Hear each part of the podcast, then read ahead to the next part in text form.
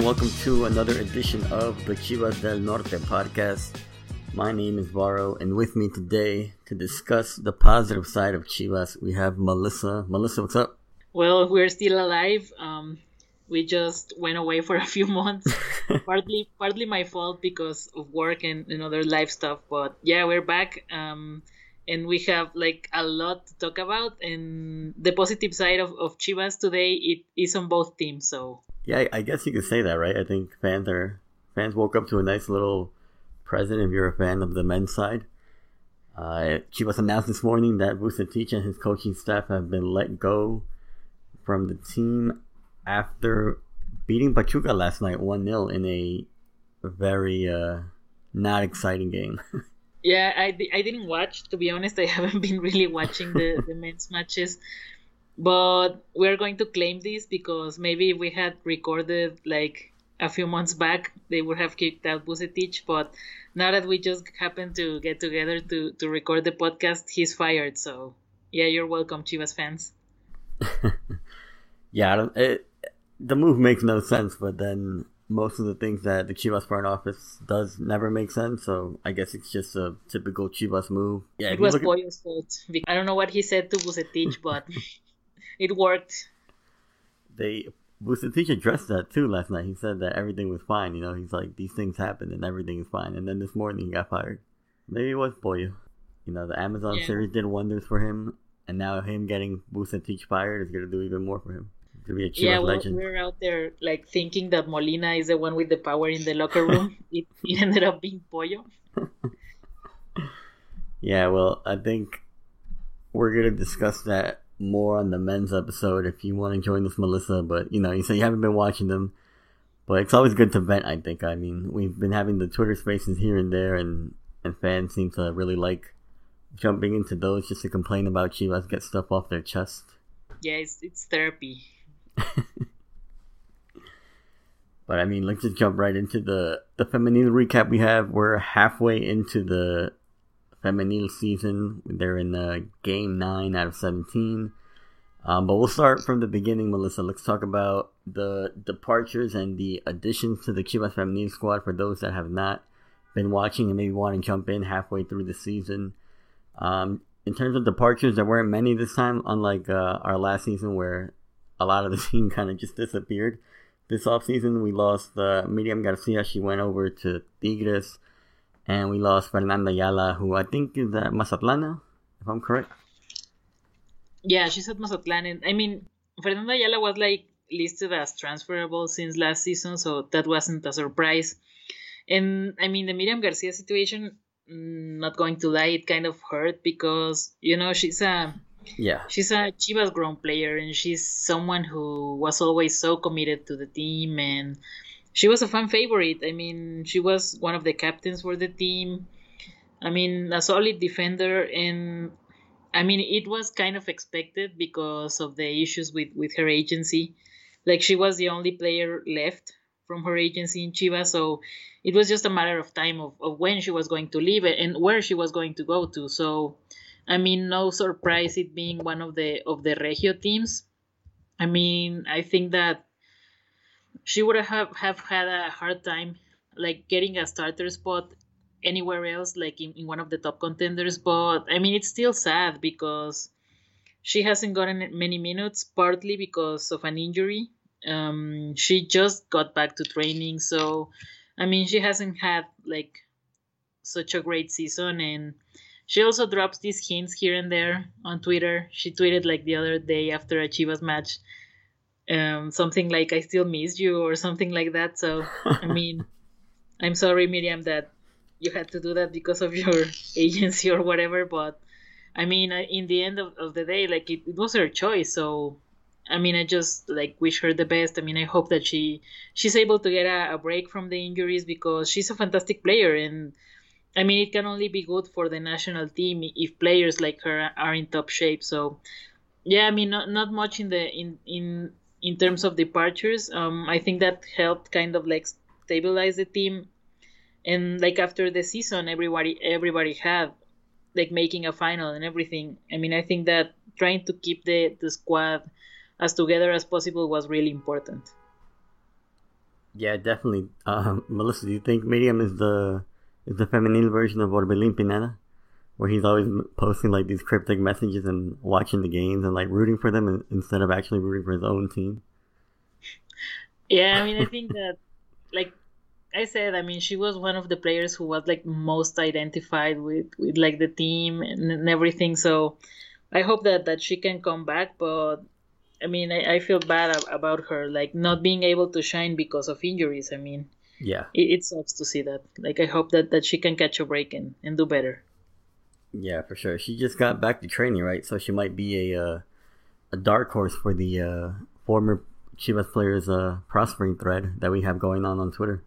Yeah, and another good thing that she can do for Chivas is like take over a starting spot and maybe pressure Cristina Ferral into signing with Chivas. I mean, that would be being a real team player for us. So, Miriam, if you listen to this, go and train super hard and, and get that starting spot. there you go. Um, Melissa, we also had additions to the squad this offseason. Uh, I know we had a couple of the pilot players, uh, pilot team players called up. Um, I didn't get all the names, but um, in terms of like signings from other teams, we got Cassandra Montero from Mazatlan, we got Atzimba Casas from FC Juarez, and the return of Ruby Soto from Villarreal after she left Chivas, I think, a year ago. Yeah, I mean, I also remember like seeing a bit of people grumbling here and there over Atzimba and Cassandra in terms of, oh, we're not signing like from huge teams or we are not signing players from Europe, but I mean, Cassandra Montero, she's solid. I mean, she's been solid for Chivas. She was a great fit because we really needed some help in the midfield. And I mean, we'll probably get to this later, but I mean, her, her absence in the last few games really messed Chivas up. I mean, she was something that a piece that we didn't have, and just in a few games, she became like really fundamental to the team.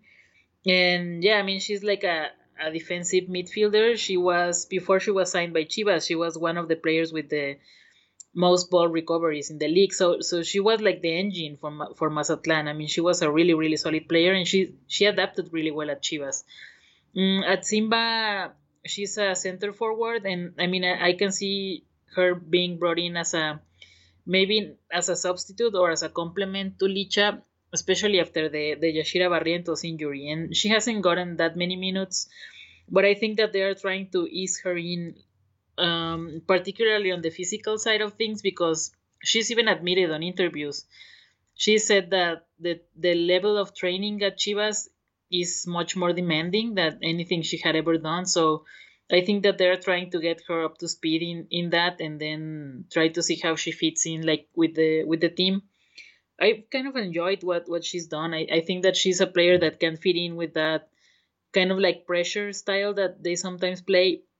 And Ruby, I mean, she was maybe like the the big splash for Chivas during the the transfer season, but she hasn't been doing that well. I mean, obviously the lack of, of playing time at Villarreal seems to be weighing in on her, and I don't know if there's like I get the sense that there's like a mental block for her. Maybe she's pressuring herself too much into being like or returning as a star or, or like with expectations that everybody had on her.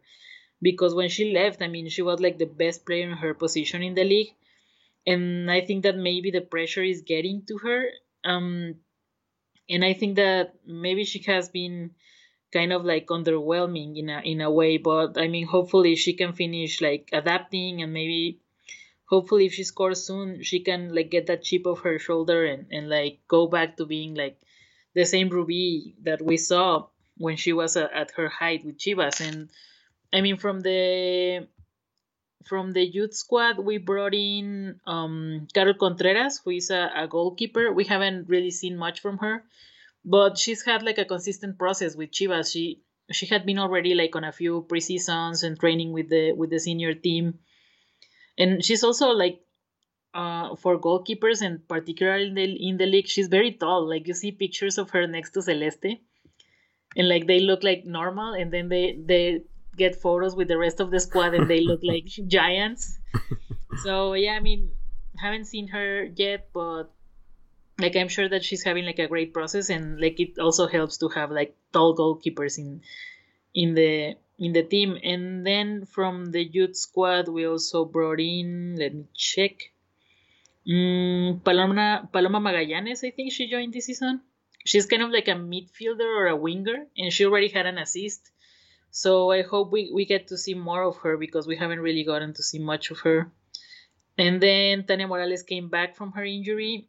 Um, she was finally back on bench against Santos last match, so she should also probably be getting more minutes. And then Luisa de Alba, who is a forward, and we haven't really seen much from her either, but I know that she's one of the players who has been training with the team like for at least a year now. So, I mean, she should be like very like acquainted with the with the way the team plays and with what Chore asks from play, players. So, yeah, those were all the all the signings that we had during the transfer season.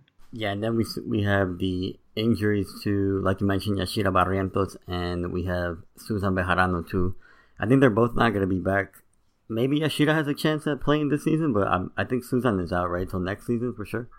Yeah, Susan hasn't like her recovery is kind of like going to take more time, and then Yashira has been going really fast.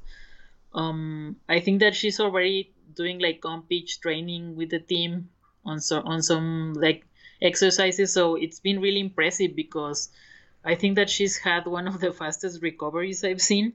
Yeah, like from ACL there, so I mean, hopefully we can see her maybe right at the end of the season. And also Blanca, who injured her mm, hand, yep. and she's already doing like some um, light like hand training and stuff like that. Yeah, she had like a like a, a broken bone in uh, I think her left hand, right? Something like that. Yeah, she got, she got like some ligaments fixed or something like that. But yeah, she's just starting like the like the rehab part, like on her hand mobility and stuff like that. So I, I think that it's going to take like maybe a month before she's back. So I mean, she's basically going to be out all season too. Yeah, it's crazy. But I'm just to like go backtrack a little. Like I know when they announced the Ruby Soto comeback, I was excited because la- I think last year we recorded. It was like one of the first like femenil dedicated episodes we recorded, and it was about Ruby Soto leaving to to Spain. And at that point, she had been like my favorite player watching the team so she comes back. You're right. She hasn't she hasn't shined like we like we thought she would coming back from Spain. But I think you're right. I think just a mental block. I think once she gets an assist or a goal, she all that pressure comes off and she can just start playing pressure free pressure free football. You know, we've seen other players on Chivas kind of go through the same thing. I think like Jocelyn Montoya is like a perfect example like we've seen her grow and like once she kind of gets like a goal or an assist that's it like she plays so much more with with so much more confidence so i think it's just a matter of time for for ruby soto and uh, cassandra montero and Atzimba casas i'll admit that i wasn't like familiar with them too much but i think they fit into the team and the the, the way that chore wants the wants the team to play it especially cassandra montero i think i think her addition is a pretty big one, especially after Susan Bejarano went went down with the ACL tear against Atlas in the semifinals last season. Yeah, and the and the lucky thing with Cassandra is that her injury wasn't like a knee or like leg related. She just like hurt her elbow, like on a fall.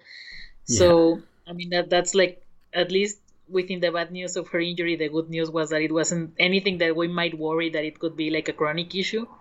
Because I think that she's going to be like huge in terms for for the team rearranging itself a little bit for the second half of the season. Yeah, definitely, and we know it's not serious because Licha even made a made made like a little uh, celebration out of her out of her injury. I, I, forget against who, but she did the little uh, arm hang and she left it dangling because they said that's what Cassandra Montero looked like after she got hurt. yeah, and it's like the second time we've seen that that celebration because I remember I think it was Yashira. I think it was against San Luis that she did that because Tania also had like a similar injury like yeah. a, a, year ago, over a year ago. And so it's like it's become kind of like a tradition, I guess, that when someone injures their elbow, they get that, that goal dedication. Yeah, it's, it's good to see. Um, and then uh, Melissa, you mentioned Blanca Felix, and when the season started, we would have recorded Blanca Felix versus Celeste Espino at goalkeeper. Would have probably been one of the bigger topics we would have covered in the episode. but with the injury, you know, that question was kind of answered for Chore. He had no option, and Celeste Espino's been the starting goalkeeper, I think, since week three of the season, because I think she went out. I think Blanca went out after the Cruz Azul game. So Celeste, it's been all Celeste since then, and she's done a pretty good job at, at goalkeeper. Yeah, I think that it ended up working up. I think for the in a way for the best because we were all expecting Celeste to get minutes are at like more demanding matches and mm-hmm. maybe to start playing clásicos and so on. And I mean, I think that this being an, an injury kind of smooths things things out in a, in a way because it's not necessarily like bypassing Blanca over Celeste. I mean, it's just something that happened. And I mean, even on, on the Detrás del Rebaño videos, which are really great, and I really recommend people watch those.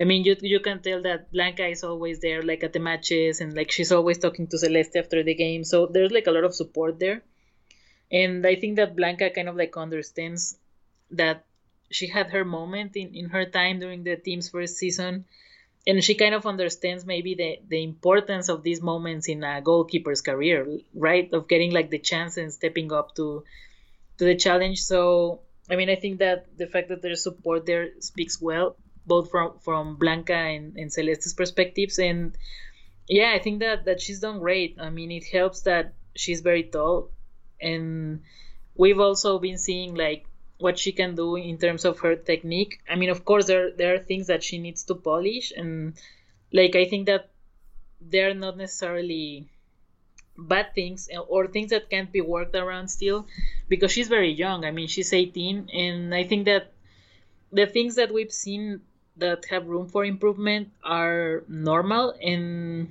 i think that she will keep getting them like with experience like learning when to maybe leave the, the goal line and trying to feel more comfortable outside the box and things like that. And i think that blanca could be a great teacher for her because funny enough those are things that blanca excels at. So i think that they can work together to to be better and i think that that's going to be kind of like a great fit for them. And yeah, I mean, I think that we've also seen her make some mistakes, and like I had mentioned this on Twitter. I mean, there are times where it's going to be very obvious that Celeste is is 18, and at, at least like to her credit, those moments never came like against Atlas, for example. So, I mean, I think that her first Clásico Tapatio was, I think that I think she did great, and I think that it also shows that she has like that mental attitude to to be there on, on big matches like that.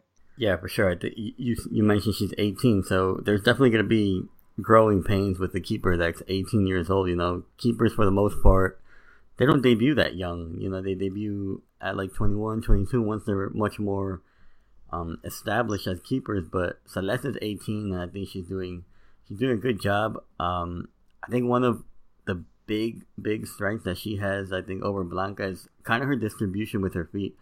Um, in terms of like long balls, like I think she she had an assist right earlier this this season to somebody because I think she just launched it and it was just like the perfect pass. So she has like great distribution with her feet. Um, she can get the ball up the field quickly.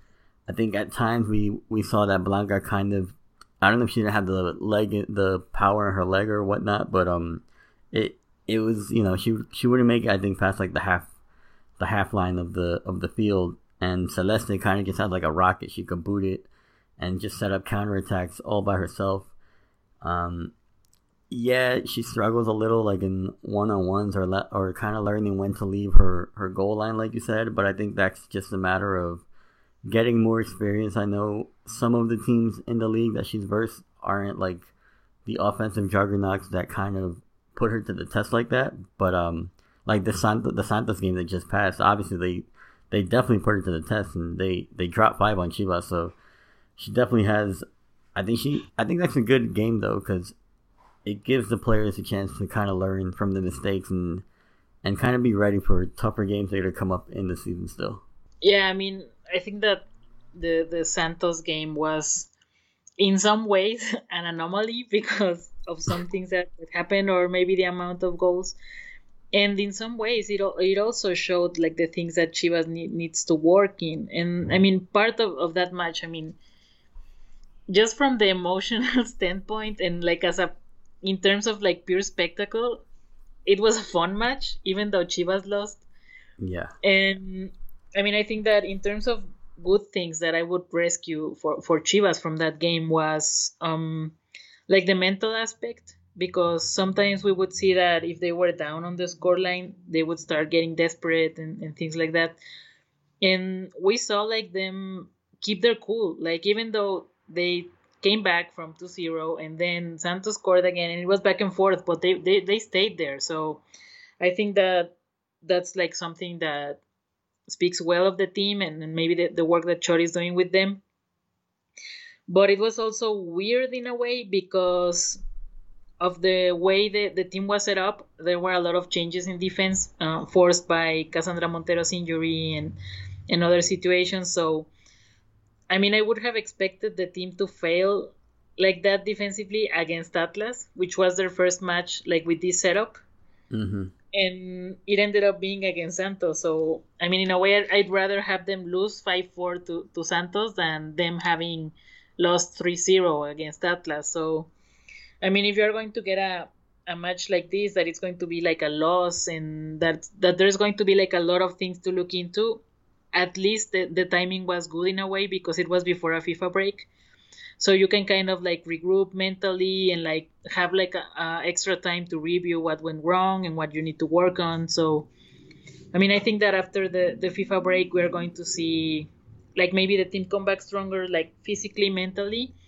And also, like if Cassandra Montero comes back, I think that it's going to be like having that piece that makes like the midfield and the defense click because you are not forced to have uh, Michelle on the mid and you can send her back to center back, and that releases Jacqueline as a right back, and you kind of regain that attack because I think that Chelly Torres has been surprising to me because yeah. Like when she would play on, left back, she was like a, a mess. Like her confidence was terrible, and then Chore started pay, playing her on the right, and she's been doing great, but she still has ways to go before she can reach like the level Jacqueline Rodriguez has. So yeah, I mean I think that, that the Santos game was in a way certain things that were forced on Chivas to do and others that you need to give credit to Santos because Santos have been like the surprise team this season.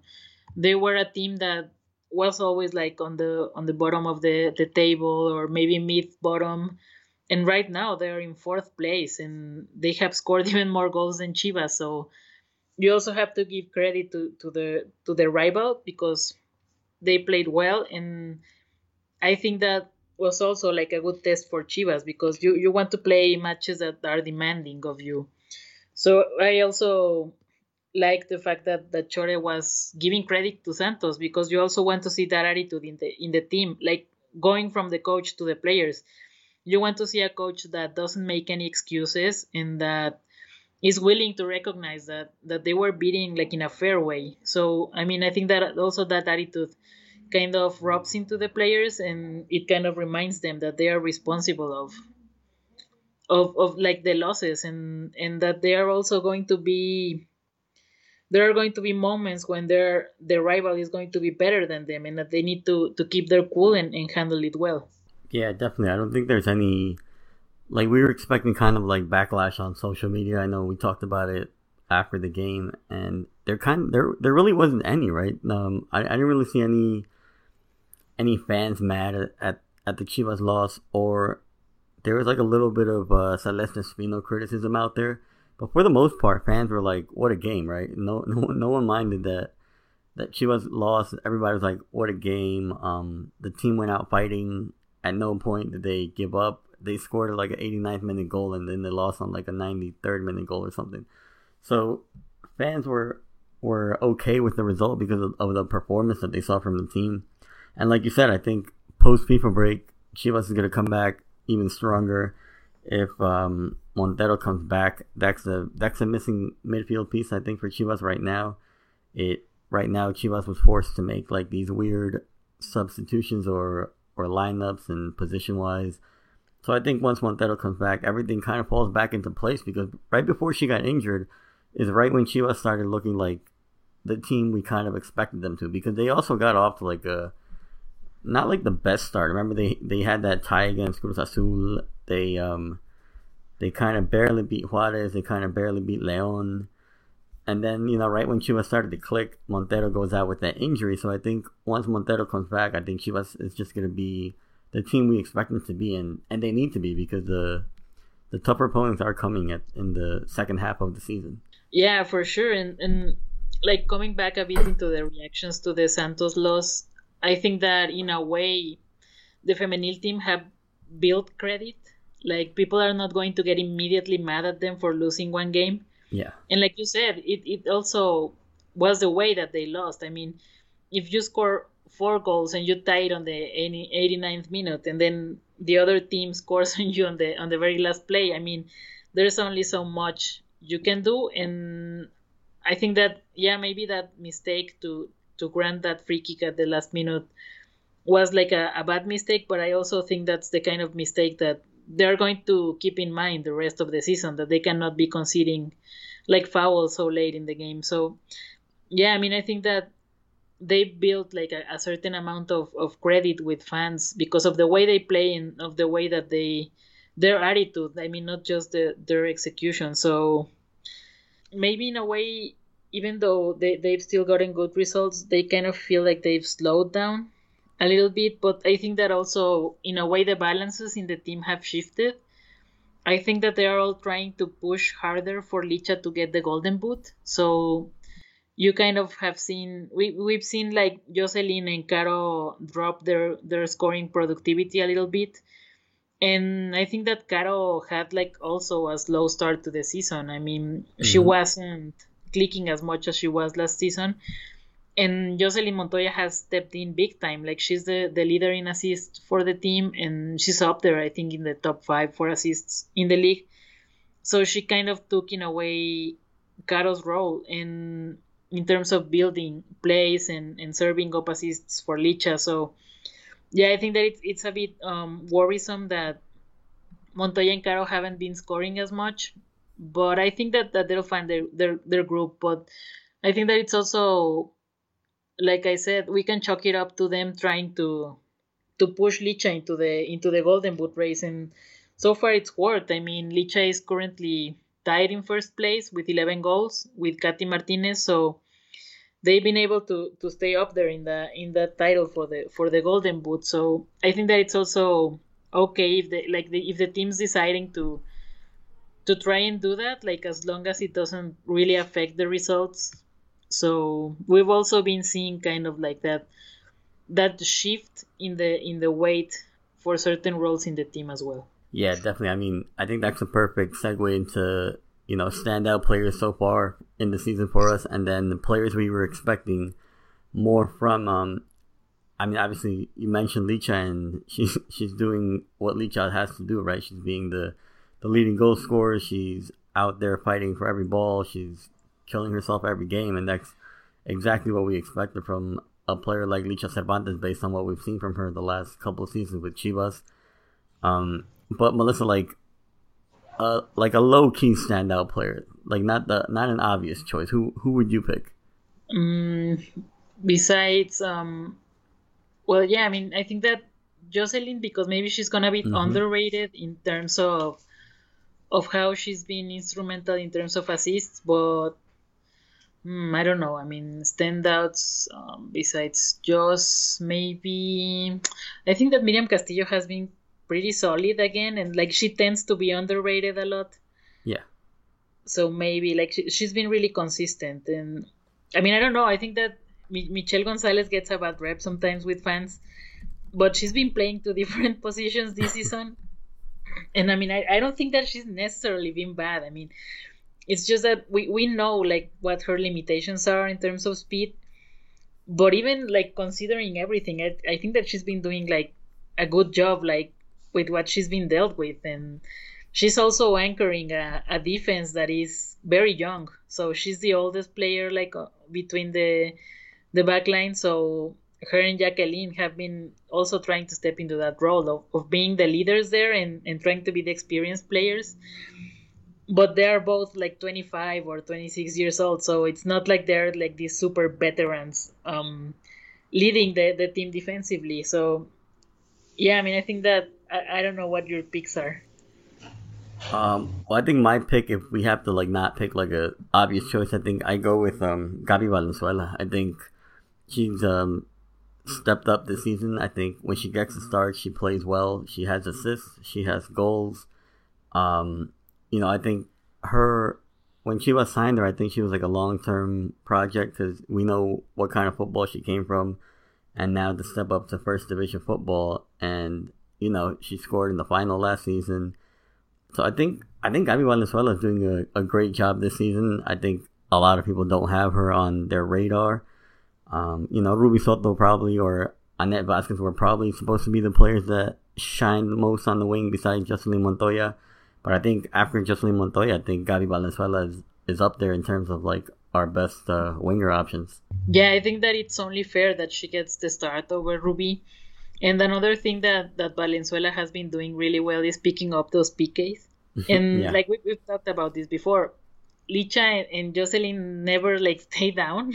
No like they can get 20 kicks in the in the PK box and they still try to get up and keep up with the play. And that kind of sometimes works against them because refs don't don't give them the fouls. Like even though it's a very obvious play where they're being being kicked they still won't grant them. So I think that maybe Valenzuela has kind of a little bit more of that.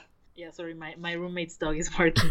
Um it's fine yeah so she's been able to do that and yeah i, I agree. I think that she should be the starter right now on right mm-hmm. wing and she does bring like a, a really interesting like skill set to, to chivas so yeah i mean i think that she's definitely like a player who has that staying power like in terms of becoming an important piece for chivas like as time progresses and she was a great fit and she was also a player who got like a lot of crap when she was first signed because people were were kind of panicking over the exodus of players and they were kind of angry because she was coming in from an amateur team and like why is she was stooping down to, to signing these kinds of players? And then she ended up being the player that scored in a final. So yeah i think that that she's been having like a great like development process there and that's also one of the strengths at Chivas that they've been able to kind of like lead these young players into becoming better versions of themselves. Yeah, exactly. I think I think her progress has been amazing to watch, and I think she's just gonna she's just gonna keep getting better, especially if Chore gives her the the confidence and keeps giving her starts. Um, and then another player I think I have on my radar that I think can do big things if she start if she starts getting starts is gonna be uh Carol Bernal.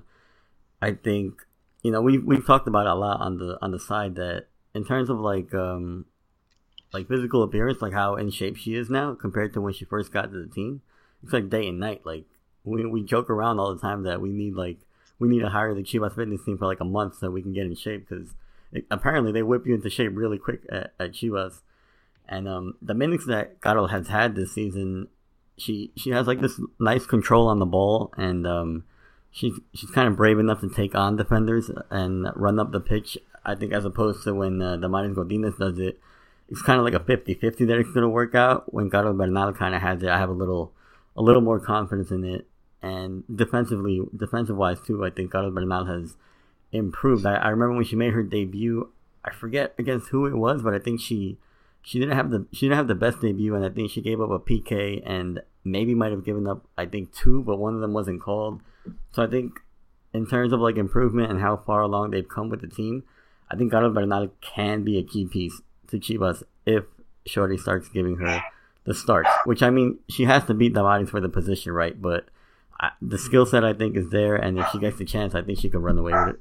Yeah, I mean, Carol also is one of the players who has like a. I think that she still has like a high ceiling to to grow into, and yeah, she had her her debut or, or, one of her first matches, and it was I think that Chivas Femenil gets one freak match every season, and last season it was against Querétaro.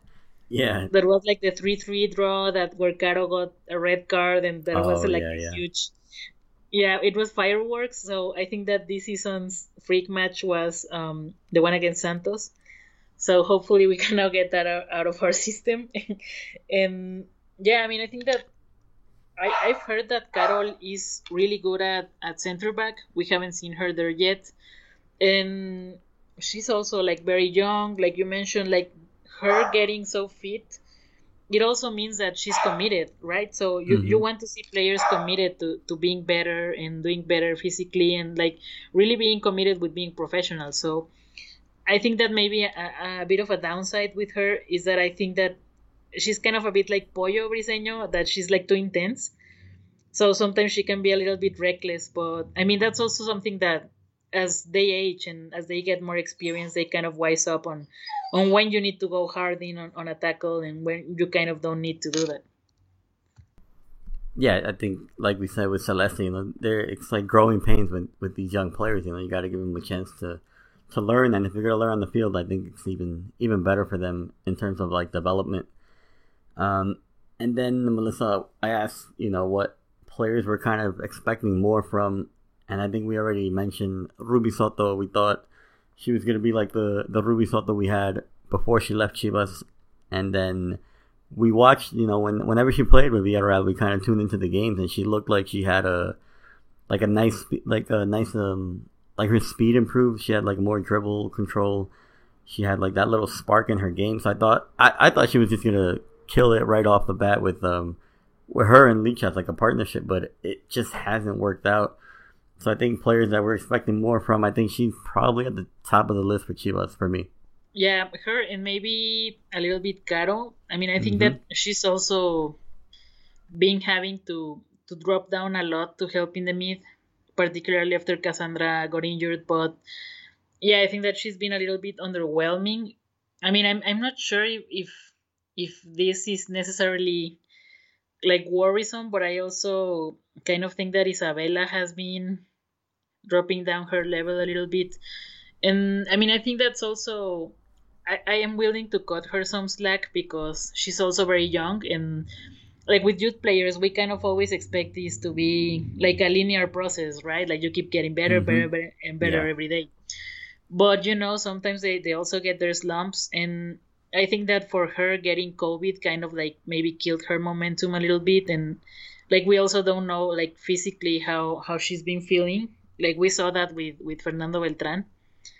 Like they, they're both like young players who maybe like COVID hit them a little bit harder than we would have wanted them, but yeah i think that that i hope that she gets like more minutes and, and more confidence maybe it's like more of a mental thing but yeah i think that i, I expected maybe a little bit more from isabela but i mean I, she's also like i get that there's going to be like slumps for her like in her process so hopefully she can she can bounce back and like be that that like spark that she was always for chivas yeah for sure i definitely i definitely want to see more isabela gutierrez and you're right. I hope it's not.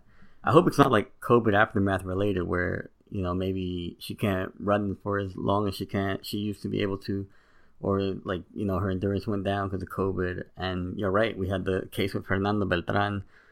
So I hope it's not that. Um, she did get a start, right? I think it was that one game where Chore kind of just flipped everything over and put in a lot of youth players. And um, hot. Yeah, you're right though. I don't remember her being like. A, I expected her to shine that game when when I saw her she was gonna start, but um, I don't I don't think she really got the opportunity to. So yeah, I hope I hope she gets more minutes and and goes back to like that that Isabella that we kind of saw and was kind of like that spark off the bench for Chivas whenever whenever she came on. But um, I'm I'm sure she'll recover. Yeah, definitely. And all right, we got all right. We covered the Chivas and Santos game ahead of schedule. But then we have well, we have national team duty now. The feminine team is off until I think the twenty something, twenty six or something like that. They come yeah, back. I mean, Chivas play again on the twenty seventh against yep. Pachuca, and the senior national team plays on the twenty first against uh, Colombia in the Azteca. Mm-hmm. So yeah, I mean, they're probably going to to break the uh, training camp after the match, so they're still going to have like a few days to recover and and get back with the team, which is always nice. So yeah, currently with the senior national team, it's um, Licha, Caro, and Jocelyn who are with the with the senior national team, and they're playing on Tuesday, Tuesday against Colombia. Yeah, at the Azteca. So there's going to be fans in the in the stands. I, I didn't make the trip for that, but yeah, it's going to be exciting, and hopefully we get to see Licha score her first goal with the with the national team there. Definitely, I'm waiting for that. and uh, any snubs you thought for the national team in terms of? Uh, I know probably uh, Jacqueline, right, at uh, right back. Still yeah, I don't know what else she needs to do to, to get called up. I mean, it's ridiculous at this point.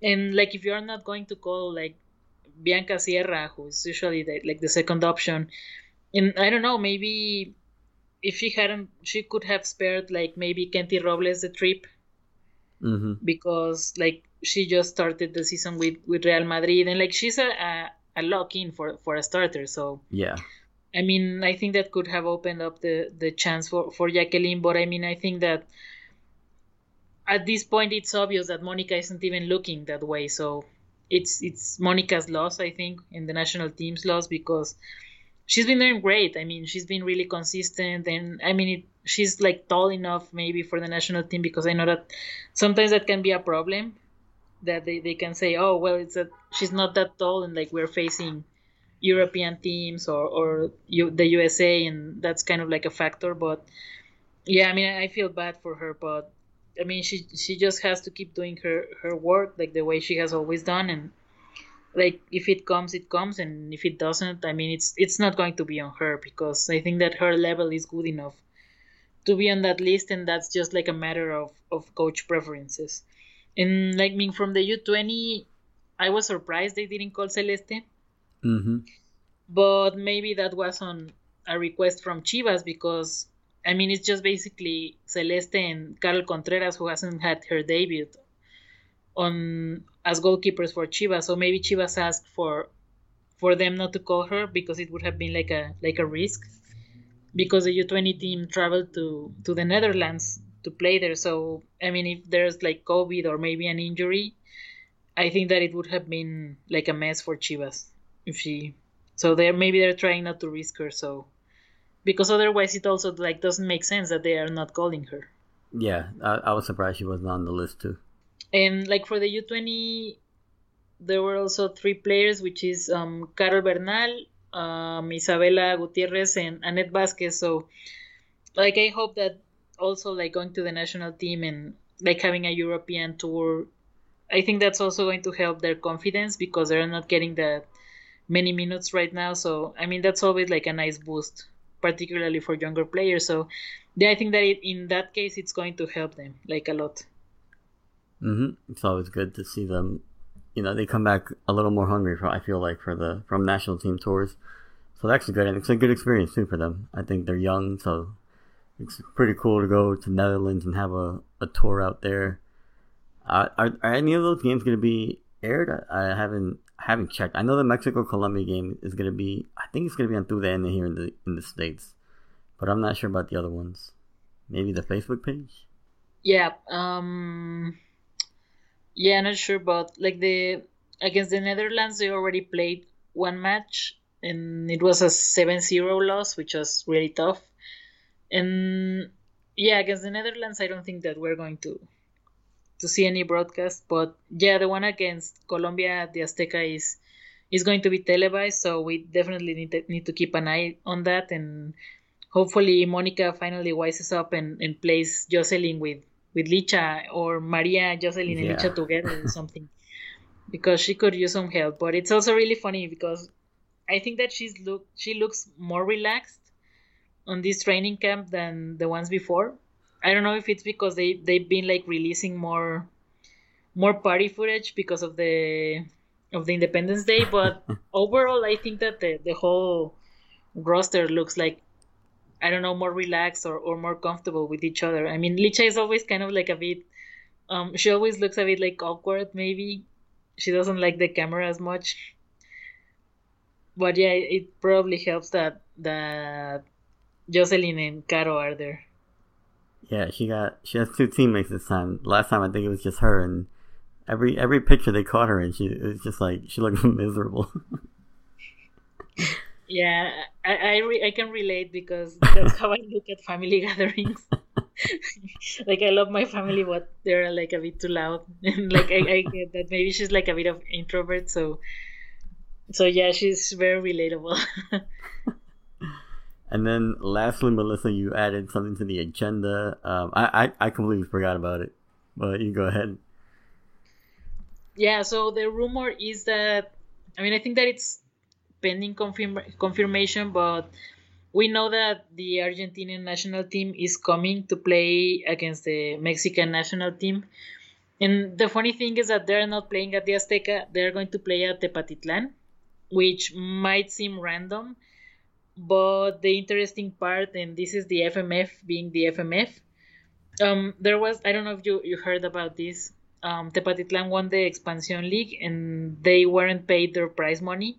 Mm-hmm because they were told that they were just like a guest team, so they were not entitled to their. I think it was 10 million pesos or something like that.